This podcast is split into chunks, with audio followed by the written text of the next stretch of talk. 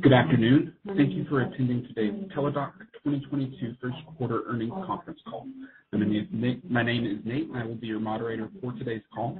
All lines will be muted during the presentation portion of the call with an opportunity for questions and answers at the end. If you would like to ask a question, please press star one on your telephone keypad. I would like to now pass the conference over to our host, Patrick Seeley with TeleDoc. Patrick, please go ahead. Thank you. Good afternoon. Today, after the market closed, we issued a press release announcing our first quarter twenty twenty-two financial results. This press release and the accompanying slide presentation are available in the Investor Relations section of the Teledoc Health dot com website. On this call to discuss the results are Jason Gorovic, Chief Executive Officer, and Mala Murthy, Chief Financial Officer. During this call, we will also provide our second quarter and full year twenty twenty-two outlook, and our prepared remarks will be followed by a question and answer session.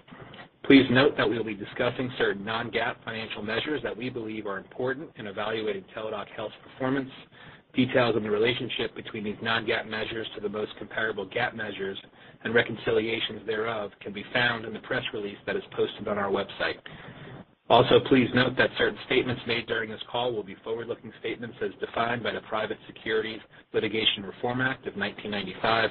Such forward-looking statements are subject to risks, uncertainties, and other factors that could cause the actual results for Teladoc Health to differ materially from those expressed or implied on this call.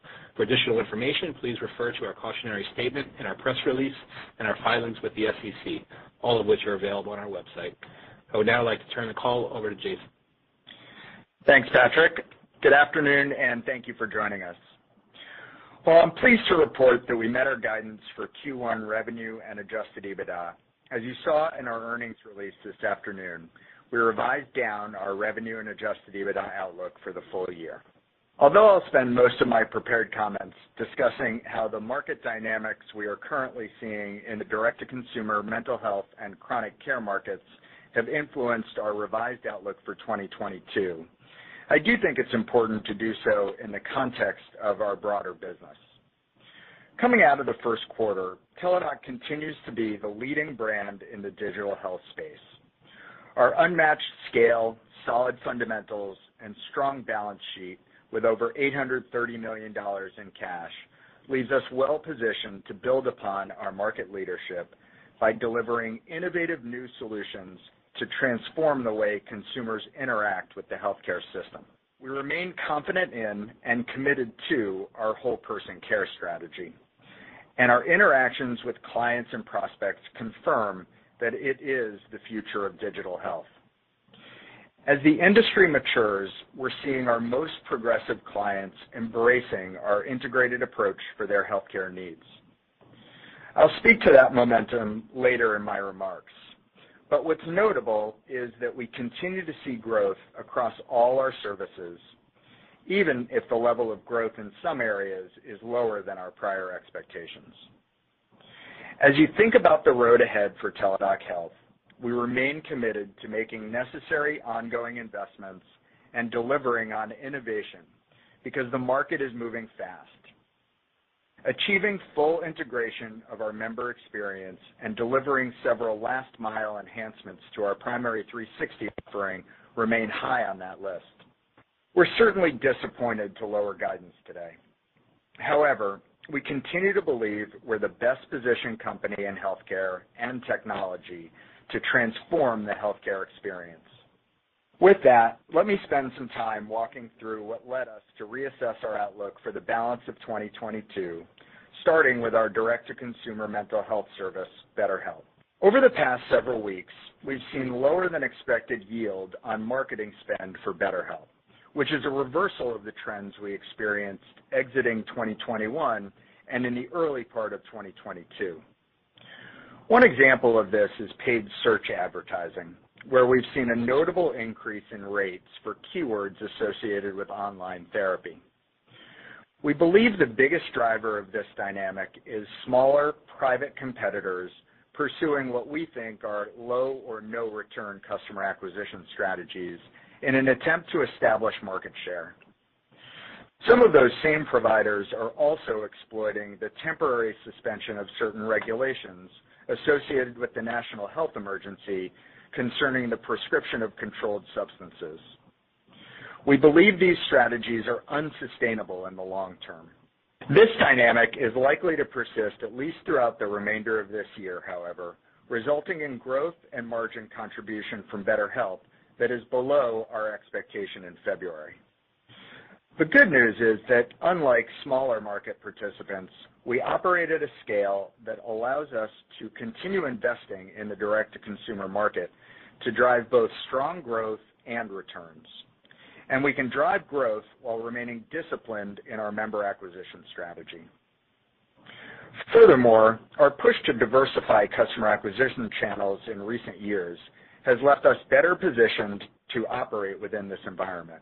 No single channel accounts for more than twenty-five percent of newly acquired members for BetterHelp.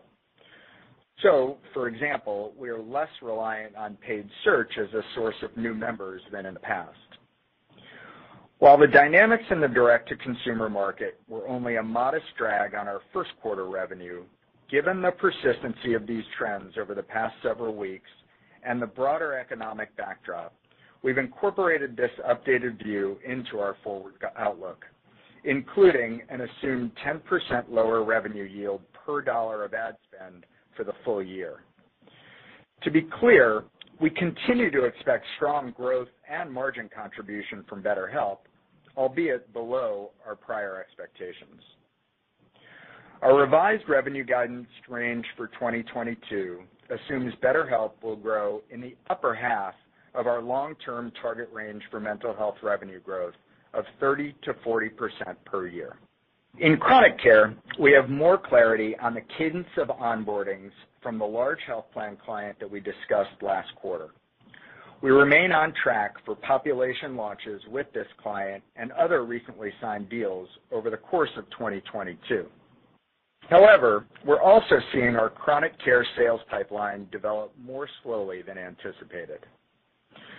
Last October, we discussed two trends in the marketplace that we saw leading to an elongated selling cycle. The first was in the employer market, where we saw benefit managers focused on COVID and return to work, which we felt was contributing to a longer decision-making process. The second was a large pipeline of health plan deals that were simply harder to predict when it comes to timing, given the size and complexity of those clients. At the beginning of this year, we were encouraged by very strong fourth quarter bookings and a robust late-stage pipeline. However, as we progress through the first part of the year, we're seeing clear signs of the slower bookings pace continuing. In addition to the factors we discussed last fall, we're seeing clients inundated with a number of new, smaller point solutions, which has created noise in the marketplace. While in the near term we expect this noise to persist, we believe our broad, integrated approach to virtual and digital care delivery is a competitive advantage that positions Teladoc to be the long-term winner in the space. In the meantime, we are in the process of taking a closer look at some of these forces that are impacting the near-term conversion of pipeline to revenue, and we'll continue to make adjustments as necessary to address them. So while the pipeline is large, and as of the end of the first quarter, the late-stage pipeline has grown significantly as compared to the first quarter of last year, we're not seeing deals progress at the pace that we expected. It's still somewhat early in the selling season, but based on how the pipeline has developed over the first four months of the year, we felt it was prudent to update our forecast.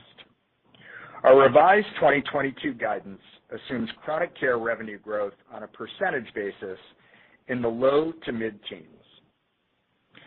When comparing the impact to guidance from the items we've just discussed, approximately three-quarters of the reduction to our twenty twenty-two revenue outlook is driven by lower expected growth at BetterHelp, with the remainder primarily attributed to the lower expected revenue from our suite of chronic care products.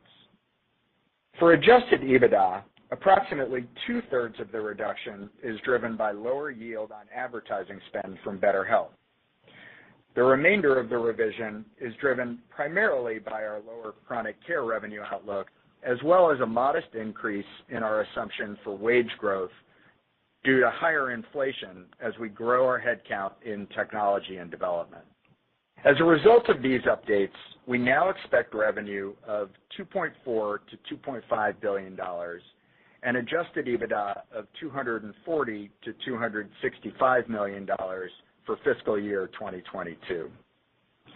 We believe these ranges appropriately capture the reasonable risks and potential upside.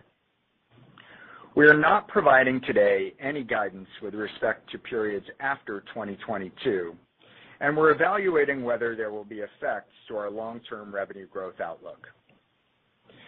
As I said at the top of the call, despite the change in our twenty twenty-two outlook, we remain confident in our position as the leader in the digital health space. Our key competitive advantage is our market-leading depth and breadth of capabilities. And those capabilities underpin our strategy to bring broad, integrated solutions to the market that meet the full set of needs for clients and members. During the first quarter, we continued to make progress against that whole person strategy. A key linchpin of our ability to deliver upon the promise of whole person virtual care is our market-leading virtual primary care product, Primary three sixty. Primary three sixty is designed to act as the front door to care for our members. It opens pathways to Teledoc's own ecosystem of digital and virtual solutions and coordinates care with third-party providers within a health plan or employer's network when needed. We continue to be excited about the momentum we're seeing in Primary three sixty. Last quarter, we talked about a growing pipeline of Primary three sixty deals, and over the past two months, we've made important progress moving deals through the pipeline. We've seen particularly strong interest from our health plan clients, many of whom are looking to combine Primary three sixty with our whole person suite of telehealth, mental health, and chronic condition support to create virtual first care models for their members. I expect to have additional notable Primary three sixty deals to announce as we progress through the rest of the year, as health plans and employers look to provide their populations with innovative solutions that make primary care more convenient and accessible. We also recently announced an important new partnership with Northwell Health, unseating an incumbent competitor in the process. Many of you in the New York metro area are familiar with Northwell as New York's largest healthcare provider, with twenty-two hospitals and over eight hundred outpatient facilities. Northwell's virtual enterprise strategy will leverage our single integrated platform that spans consumer and provider-to-provider applications, both within the four walls of Northwell's facilities for high acuity and emergency care, and directly into the patient's home. Northwell will also leverage our partnership with Microsoft to streamline clinical collaboration and communication among Northwell clinicians.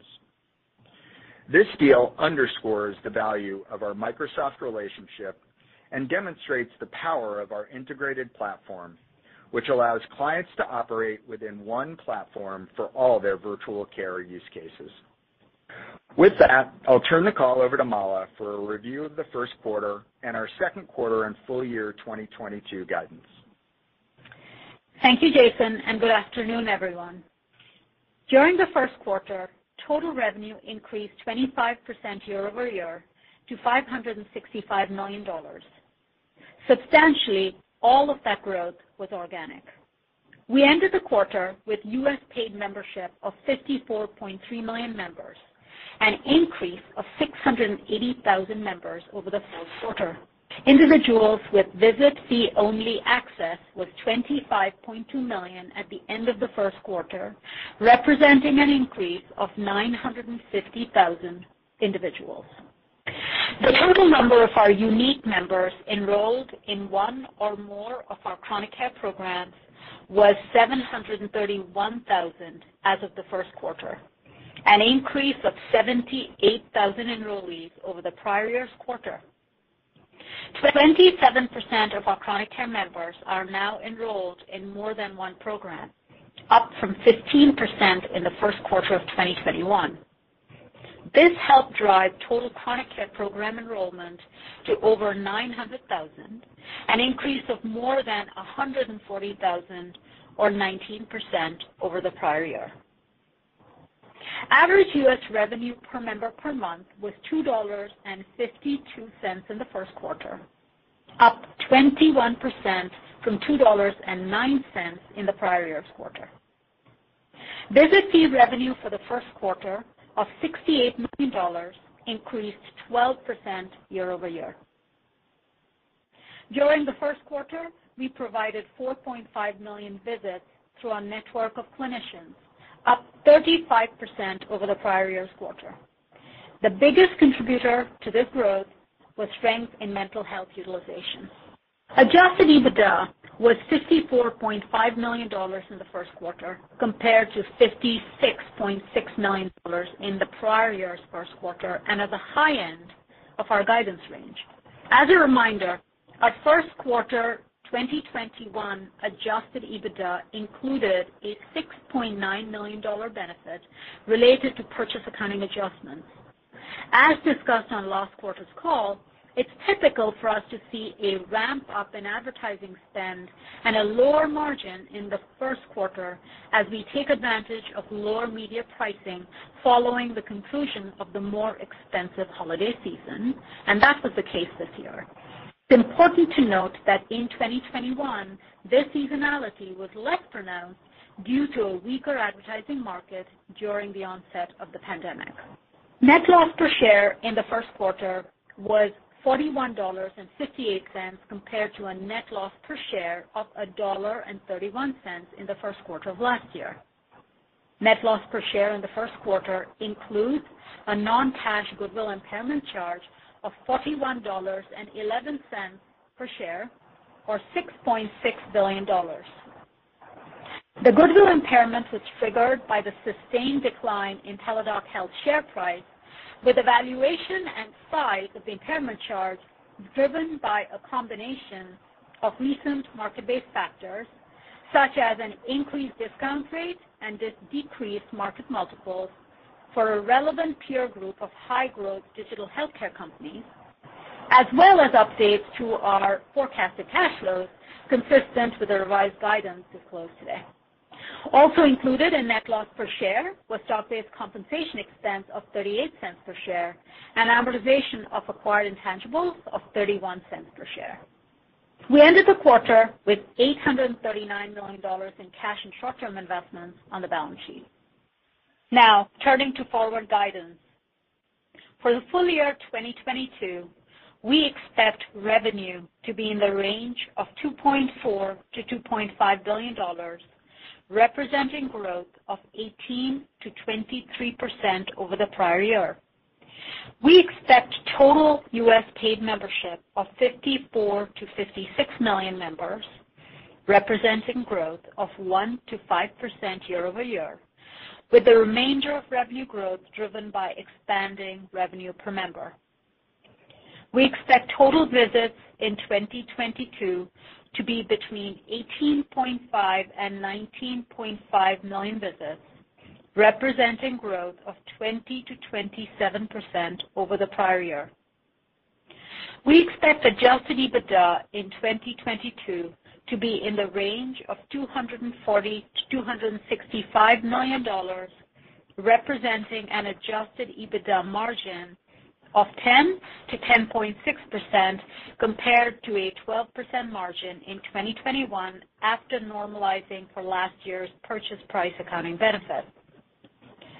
As discussed, the decline in consolidated margin is primarily a function of lower expected results from BetterHelp and our suite of chronic care products and a modest increase in expected wage rate inflation. For the second quarter of twenty twenty-two, we expect revenue of five hundred eighty to six hundred million dollars, representing growth of fifteen to nineteen percent over the prior year's quarter. As discussed on our last earnings call, in contrast to prior years, we continue to expect the cadence of new chronic care enrollees to be more heavily weighted to the back half of the year. We expect expect total U S paid membership in the second quarter of fifty-four to fifty-five million. Total second quarter visits are expected to be between four point four and four point six million visits, representing year-over-year growth of twenty to twenty-six percent. We expect second quarter adjusted EBITDA to be in the range of thirty-nine to forty-nine million dollars. The lower expected sequential adjusted EBITDA in the second quarter is primarily a function of a lower contribution from direct-to-consumer mental health and increased engagement spending in support of new chronic care population launches. With that, I will turn the call back to Jason for closing remarks. Thanks, Mala. We hold ourselves to a high standard, and there's no question we're disappointed with our revised outlook today. However, as I mentioned earlier, we remain highly confident that our whole person integrated approach is the right one. The depth and breadth of our integrated product offering is unmatched. As the clear leader in the industry, we believe that only comprehensive, integrated solutions like ours can truly deliver upon the promise of better outcomes, a better experience, and more efficient care for clients and consumers. We've methodically built the broadest set of virtual and digital health capabilities available in the market today, and we'll continue to innovate and build upon those capabilities to expand our lead and execute against the tremendous opportunity ahead. With that, we'll open the call for questions. Operator? Absolutely. If you would like to ask a question, please press star followed by one on your telephone keypad. If for any reason you would like to remove that question, please press star followed by two. Again, to ask a question, press star one.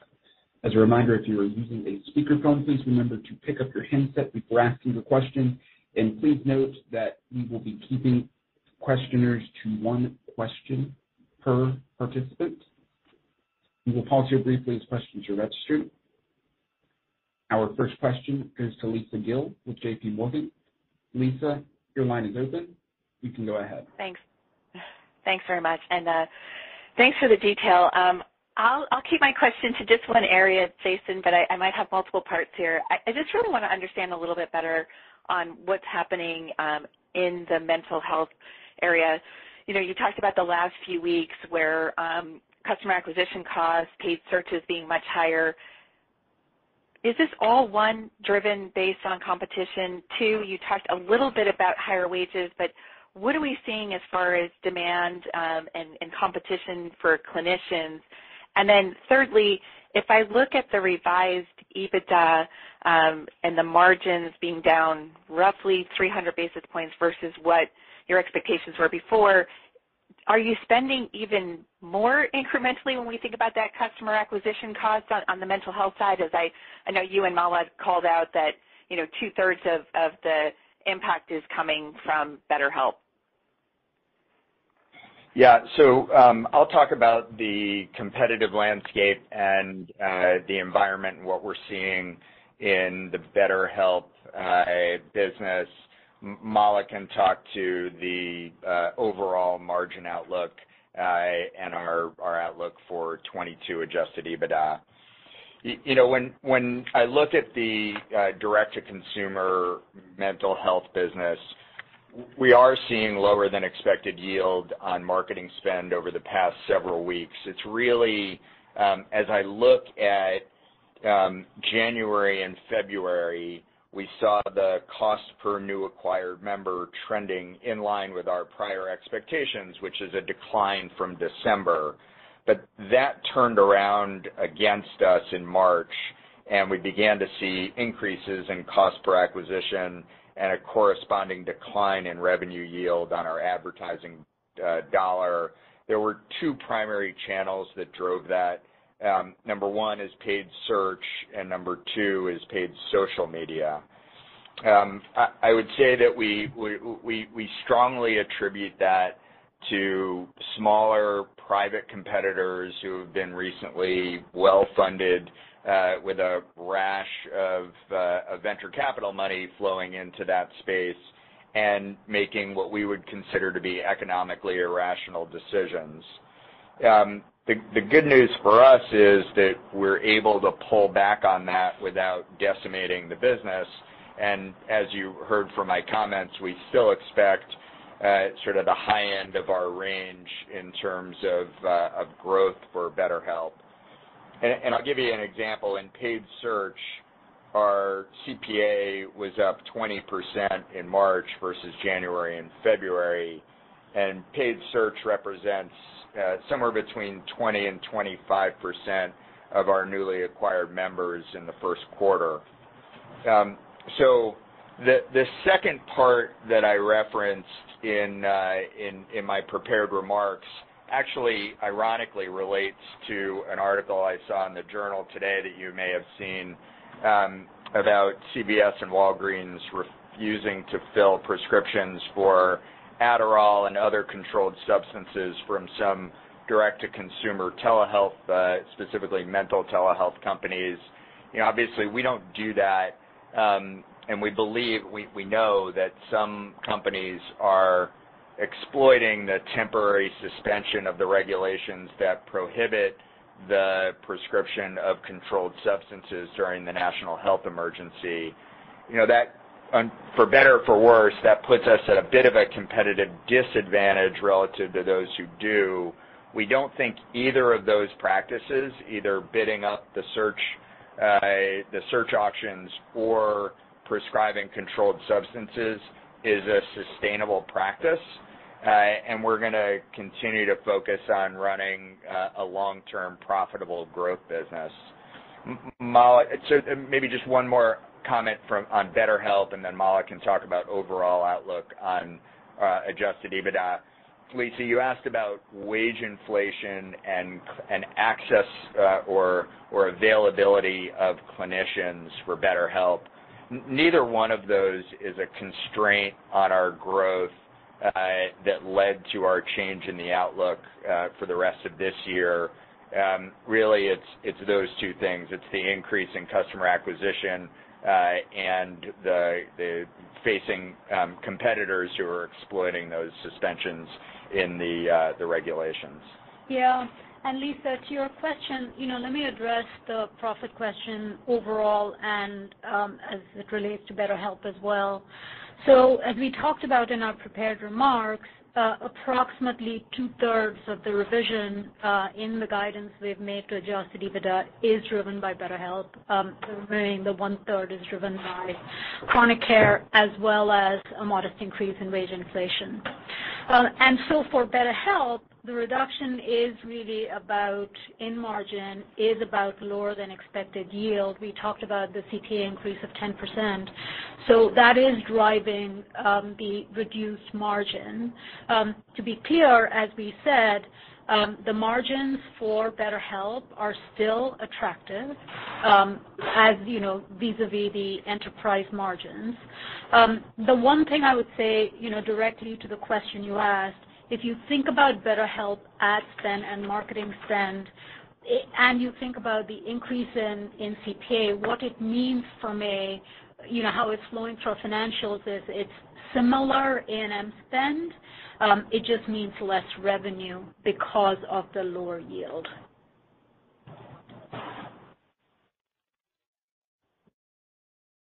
Thank you, Lisa. Our next question goes to Ryan Daniels with William Blair. Ryan, your line is open. You can go ahead. Yeah, guys, thanks for taking the question. Um, I guess my follow-up would be regarding to the other form of weakness in the chronic care management. I hope that you can dive into that a little bit more. And I guess my curiosity is somewhat similar to the funding we've seen in that space with a lot more on-site health care providers that also offer telehealth, some of the navigation companies, you know, combining resources um, to provide telehealth with their solutions. Is it becoming a more competitive market as well? Is that part of the noise, or is it really more difficulty in getting the attention of larger employers as they deal with return to work, such that you think this is truly more of a transitory headwind for that segment? Thanks. Yeah, thanks, Ryan. I uh, appreciate the question. I'll, I'll, I'll go through um, the various dynamics that we're seeing in the chronic care market, that we believe are elongating the sales cycle. And, you know, I'll, I'll just reiterate what I said before, and we continue to see a larger pipeline of later stage deals um, that are, unfortunately for us, taking long to get to close. So, you know, back in October, we talked about a few trends. Um, certainly benefit managers distracted by COVID and return to work. We believe that that is continuing. Um, also, on the positive side for us, we exited twenty twenty-one with a record quarter of bookings in the fourth quarter and a very strong late-stage pipeline that persisted into the first quarter. Um, as we move through the first few months of the year, we're just not seeing those deals get to closure uh, as the sales process continues to elongate. There is some of that uh, that is competitive noise because of m- more competitors um, that are essentially, uh, I, I, I would say, giving the buyer more things to think about and consider. I, I also believe very strongly that if I step back, we're a little bit caught in the middle in terms of the timeline.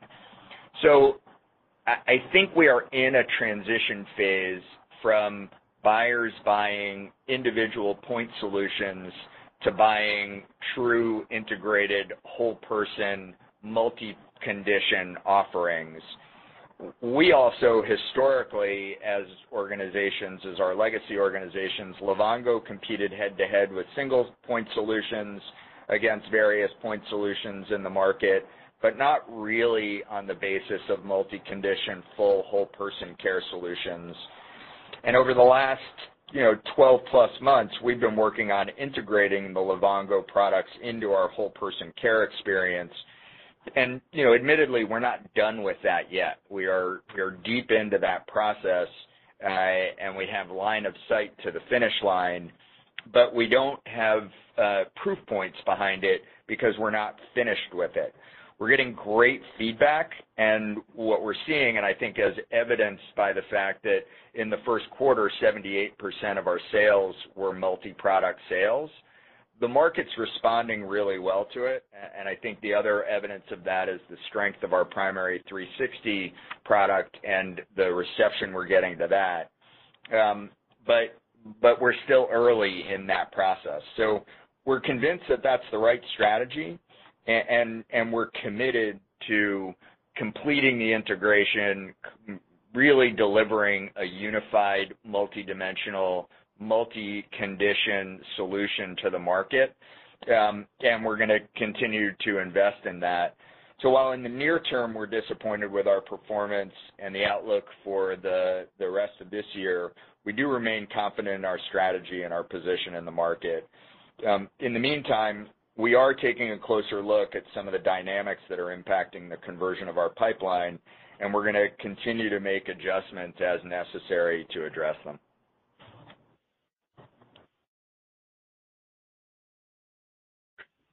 Thank you, Ryan. Our next question goes to Sandy Draper with Guggenheim. Sandy, your line is open. You can go ahead. Thanks very much. Um, and maybe, Jason, just sort of a, a related question to uh, to Ryan's. Um, one of the things I've been trying to think through is in this uh, in w- wage inflation environment, as I think about human resources, people trying to attract talent, you know, they may be having to pay, pay higher wages, higher bonuses, uh, signing bonuses, et cetera. Do you have any sense, is that impacting maybe people's willingness to, as you said, the long term, it may make a lot of sense to do these larger bundle buys, but there's a dollar cost up front.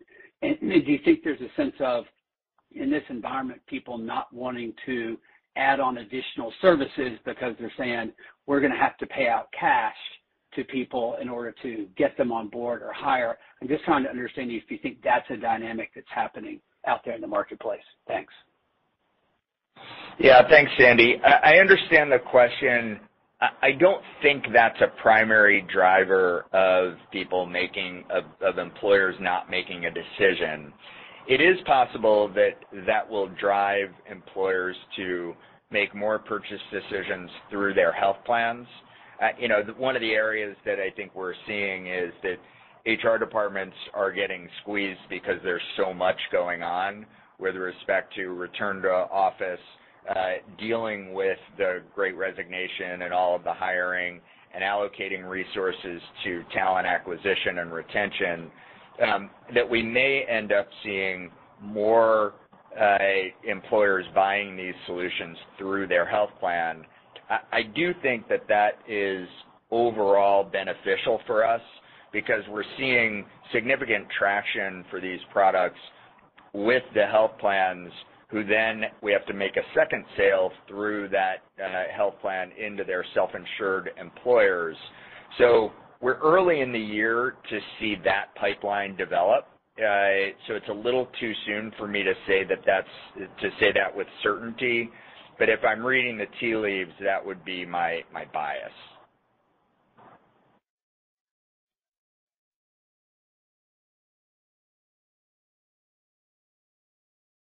Thank you, Sandy. Our next question goes to Sean Dodge with R B C Capital Markets. Sean, your line is open. You can go ahead. Yes, thanks. Uh, good afternoon. On um, going back to BetterHelp, uh, Jason, I know you all have been talking about um, experimenting with some different models there designed to help improve retention or, or longevity on the platform. I, I think you've, you've, you've talked before about flexible models you use where people can ramp up and, and down based on, on how much they want to use without having to turn off. Are, are there any updates you can provide around those? And, and as you test these, how effective are you, you finding them to be? And then maybe when do you expect to launch some of these kind of more um, larger scale? Thanks.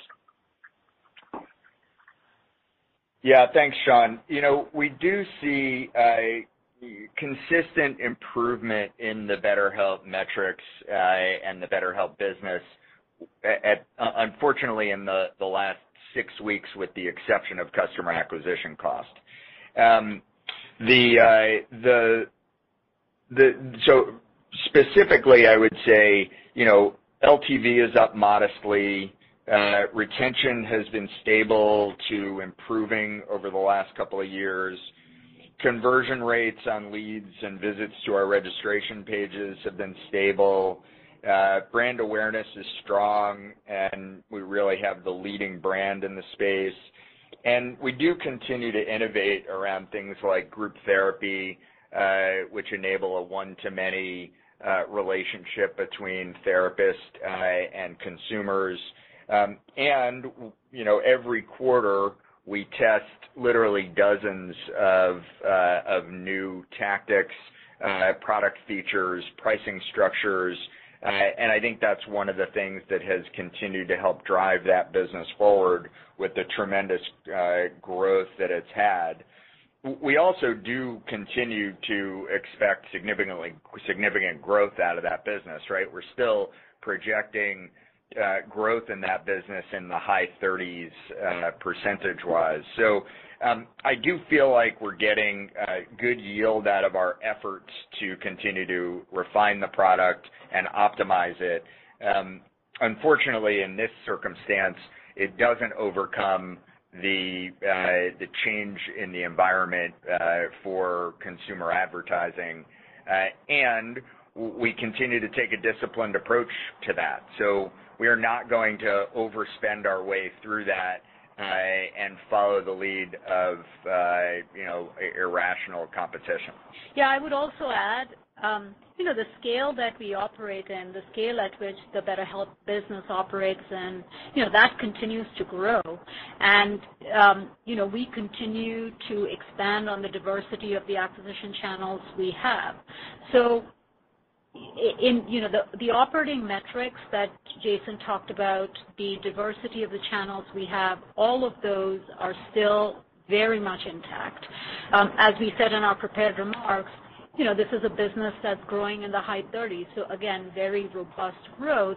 Um, there are the, the the the trends that we are seeing over the last few weeks since February that is certainly making us, um, you know, come to you with revised guidance relative to the earlier expectations of growth that we had.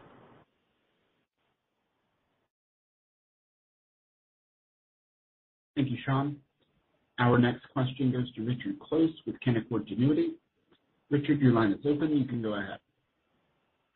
Yeah, thanks for the questions. Maybe to uh, dive into uh, Ryan's question a little bit more on the chronic side. Um, you know, it, it, was there any impact with respect to uh, Omada becoming the preferred vendor at Express Scripts uh, with respect to the, you know, lowered guidance on the chronic side? And also on the chronic, um, you mentioned point solutions. Is, is it something where, um, since you don't have the full integration of all the solutions on chronic with the whole person health, that that's definitely, you know, leading to people not, um, you know, or you not being able to close those deals? Yeah, so Richard, thanks for the question. With respect to Omada and Express, we really don't see a significant impact from that uh, at all. Um, I would say no to the question, is that the source of, uh, of the challenge there? You, you know, with respect to our outlook, um, as is typically the case, our guidance incorporates a little bit of uh, in-year revenue, right? A modest amount of in-year revenue contribution from deals that we expect to sign and launch within the current year. Um, our prior guidance assumed a, a low single-digit percentage point contribution from in-year revenue, meaning deals that we sign uh, and launch within the same year. Um, We felt that that guidance range adequately captured the downside risk from, you know, a relatively modest contribution to the overall revenue. But we're seeing that pipeline just move more slowly than anticipated. So we've removed the significant majority of that from our outlook. You know, as I think about that in the sort of grand scheme, it, as I said, it, it represents about a quarter of the overall reduction in our outlook for revenue. I'm honestly not sure if we would have even uh, if we if we would have made any reduction or, or modification to our outlook if it weren't con- uh, consequent or uh, or um, commensurate with the change in our outlook for BetterHelp. So. Yeah, I mean, I would also add from a profit perspective, as you see, it has a slightly, it carries, punches more weight from a profit perspective. Um, if it were only that, you know, we have cost levers, expense control levers that we would still have managed within and, um, you know, within the original guidance we gave. And then, with, uh, Richard, with respect to the Um, the maturity or where we are in terms of the integration of the chronic care uh, solutions into our whole person strategy, we are, we are seeing incredibly strong, we do a lot of market research and we're in the middle of another study. Um, we're seeing very, very strong response uh, to that whole person approach. But like I said, because it's, it's still uh, sort of on the verge of being finished, Uh, with the integration, we don't have the proof points behind it. So people are waiting and anxious to see, and the the early adopters are buying, but we haven't yet hit the bulk of the market uh, in terms of those who are waiting to see the impact that it will have. And I'm very, very confident in that impact. Uh, and we're starting to see it, like I said, with large health plans who are buying in order to offer it to their large self-insured clients.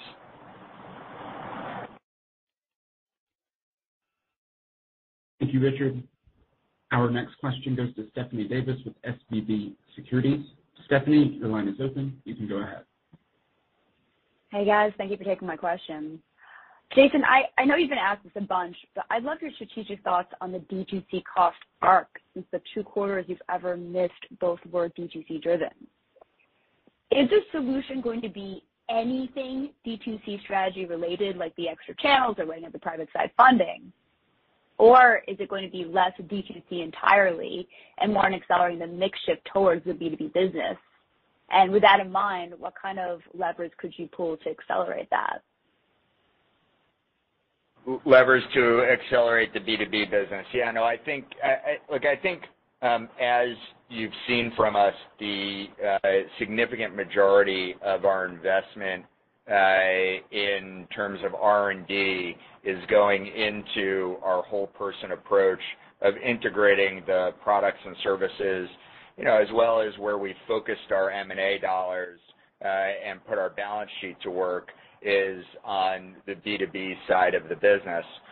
We we love the the BetterHelp business and the growth uh, that it generates, and we also know that over the long term, the gross margins on the B two B business tend to be higher, uh, and that is uh, long-term sticky business. So um, there, there's no question that we expect to see the fruits of our investment in the whole person approach, in the integration and the the the data platform work that we're doing yield benefits in the B two B market, and and I have very I have a lot of confidence in that based on the feedback that we get from our clients and prospects.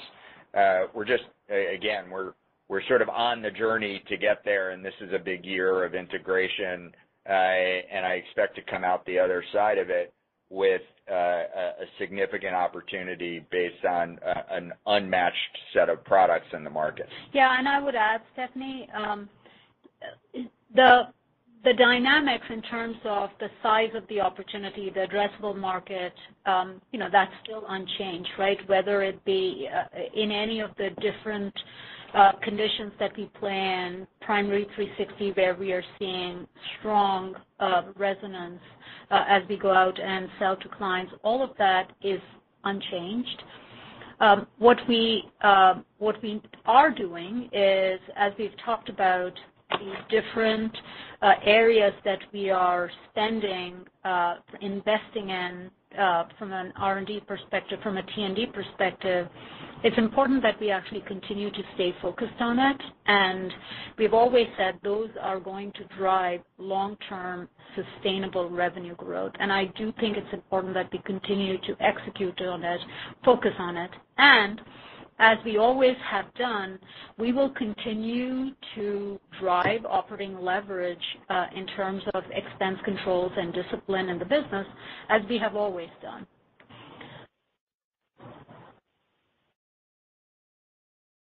Thank you, Stephanie. Our next question goes to Daniel Grosslight with Citi. Daniel, your line is open. You can go ahead. Hi, guys. Thanks for taking the question. Um, you know, given it seems the BetterHelp and, and chronic care pressures will persist for the remainder of the year, I'm curious how you're thinking about uh, the quarterly cadence of margin expansion in the latter half of the year.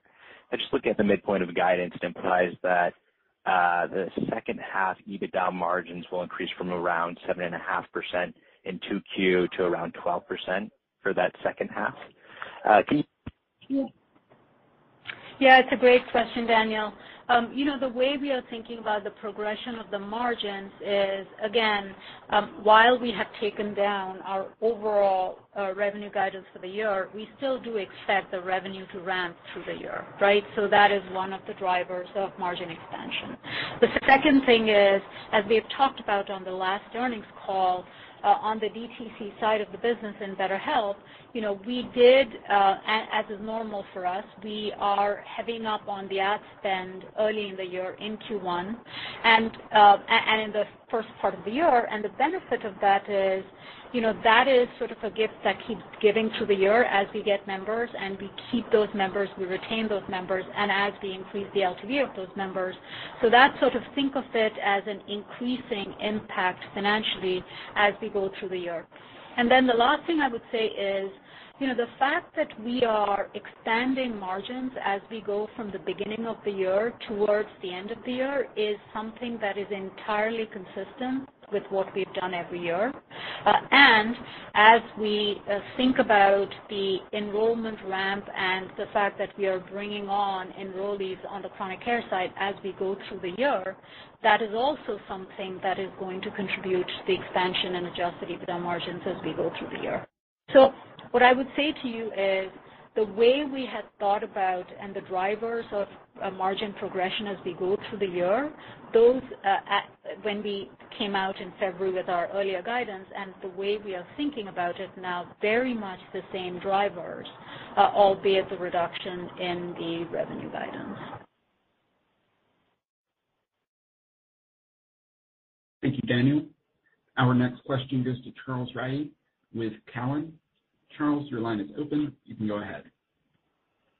Yeah, thanks for taking the question. Maybe to follow up on that, Mala, um, you know, you talked about the components, and I know you don't want to talk past really twenty twenty-two, but it sounds like what you're saying is that, you know, other than maybe a lower starting point here, the components for margin expansion are still largely intact. Can, can you remind us then maybe uh, from the Analyst Day when you guys gave the sort of the, you know, the one hundred to one hundred fifty basis points of margin expansion uh, sort of long term, you know, what sort of the components were, you know, perhaps, you know, what were you expecting from chronic care uh, versus BetterHelp uh, within those? So as we think about the revised outlook here uh, and we kind of take out for higher D T C costs, you know, you know, is Is this kind of range that you were projecting beforehand still sort of in the ballpark? Uh, maybe help us out, because uh, it sounds like what you're saying is the long-term thesis in terms of margin levers is still there. Thanks. Yeah, Charles, thanks. Um, we are not in a position to provide an outlook beyond uh, the guidance that we just gave, just given the rapidly evolving environment for virtual care, right? We've talked about the dynamics um, that have emerged uh, over the last several weeks. Um, and so um, we are in the process of reevaluating how these various dynamics um, discussed in the remarks that we just gave and we've addressed in our Q and A, how they affect our longer-term growth outlook. Uh, and we will give you all an update after we have completed our evaluation. Um, what I will say is, um, with all of that said, we are confident uh, from a long-term perspective in our strategy and positioning in the market, um, you know, similar to what consistent with what Jason said uh, a few minutes ago. I don't want to go into um, more detail than that at this moment, just given how much things have evolved.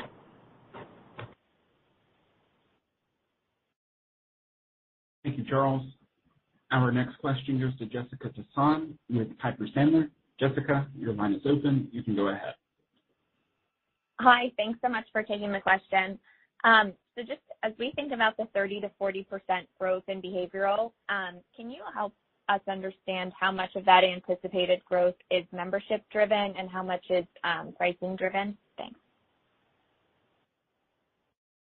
We typically do not go into the details. You're talking about BetterHelp? Um, we typically will not go into the details of how much of it is membership driven versus uh, pricing driven. That's a level of detail that we have not disclosed in the past.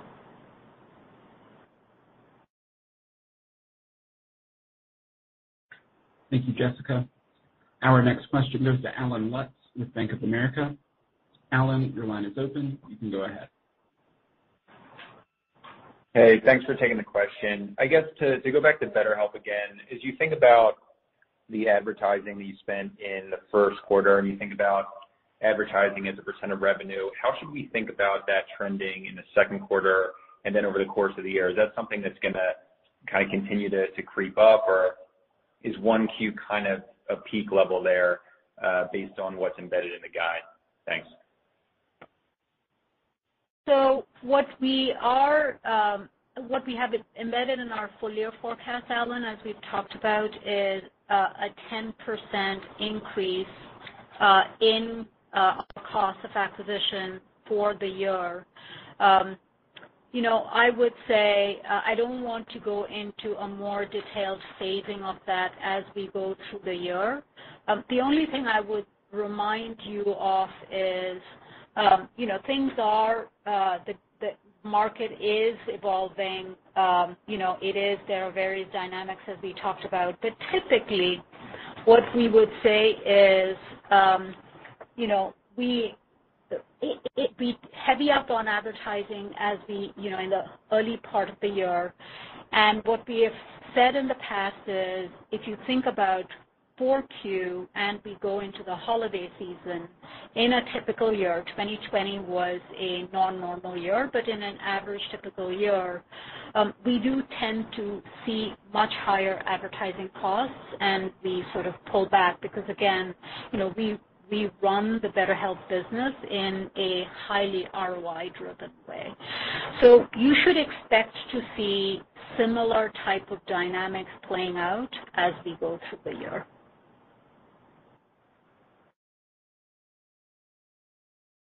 Thank you, Alan. Our next question goes to George Hill with Deutsche Bank. George, your line is open. You can go ahead. Yeah, good evening, guys, and thanks for taking the question. I guess, Jason, I want to come back to the market dynamics that you talked about, about the employer market seemingly taking a pause and looking for somebody who can bring to bear kind of an entire suite of solutions. I think you called it the whole person solution. And I guess my question is, two parts is, one is, do you feel like that this is enough of a hiccup in the market that could impact the selling season for new business into twenty twenty-three? And competitively, are you seeing a different group of competitors, whether whether it's one-off solutions that are trying to compete with you guys on a telemedicine basis, or are you seeing the M C Os and somebody else referenced Evernorth earlier trying to cobble together their own suite of third-party solutions to compete against you guys? So I'm trying to understand, like, is the competitive dynamic shifting in a different way? So I guess it's kind of sales season, your breadth, competitive dynamic. Thank you. Yeah, George, I think it's too soon to tell what the impact will be on this selling season for twenty twenty-three business. What I can tell you is that we've seen a lot of very strong managed care opportunities move through our pipeline uh, to the very late stages of that. Uh, the big health plans are embracing our services uh, for multiple services. Uh, and we're, we're we're contracting with them uh, to be available for their uh, large self-insured clients, which is a pipeline that will begin to develop now and then mature over the course of the summer into the really early fourth quarter. I think the, the other part that is very encouraging to me is the reception that we're getting to Primary three sixty. Primary three sixty, you know, Mala and I have always said was going to be a very modest uh, contributor to twenty twenty-two, but then would ramp in twenty-three and twenty-four to become much more significant. I would say that it's progressing uh, with our sales faster than both Mala and I had expected. Uh, we're seeing good traction with very large opportunities uh, who are embracing that solution, and that we believe very strongly that that's going to be an on-ramp, as we talked about uh, in November, for our chronic care solution. So, you know, when, when we talk about seventy-eight percent of our sales being multi-product sales, that's a self-reinforcing uh, phenomenon where We we get to multiple products and therefore multiple on-ramps uh, to uh, to the full suite. Thank you, George. Our next question goes to Stan Berenshteyn with Wells Fargo. Stan, your line is open. You can go ahead. Uh, thanks for taking my questions. Um, I guess on the direct-to-consumer mental health side, Jason, just to understand the comments you're making, so. Uh, your business is being adversely impacted because you aren't getting patients that potentially seem to be seeking controlled substances when they're initiating a web search. And I understand that your business, you're not prescribing these medicines. So I guess my question is, why would someone who is suitable for BetterHelp instead end up signing up for these other competitors that you're discussing? Because they provide both uh, online therapy and uh, controlled substances. So it's a broader net, and it just provides access to a population uh, who may make may be making decisions between multiple options. Again, we believe that that's a temporary issue uh, because I, I believe that the Uh, prohibition will be reinstated on, on prescribing controlled substances is likely to be reinstated, uh, or it would take um, uh, you know, a, an actual change in the regulations.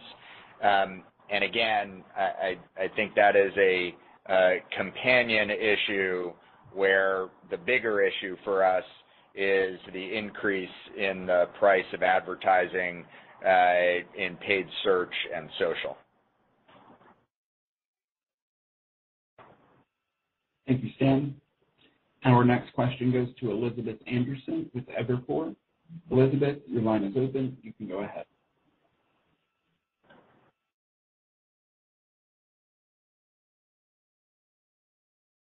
Elizabeth, your line is open. You can go ahead.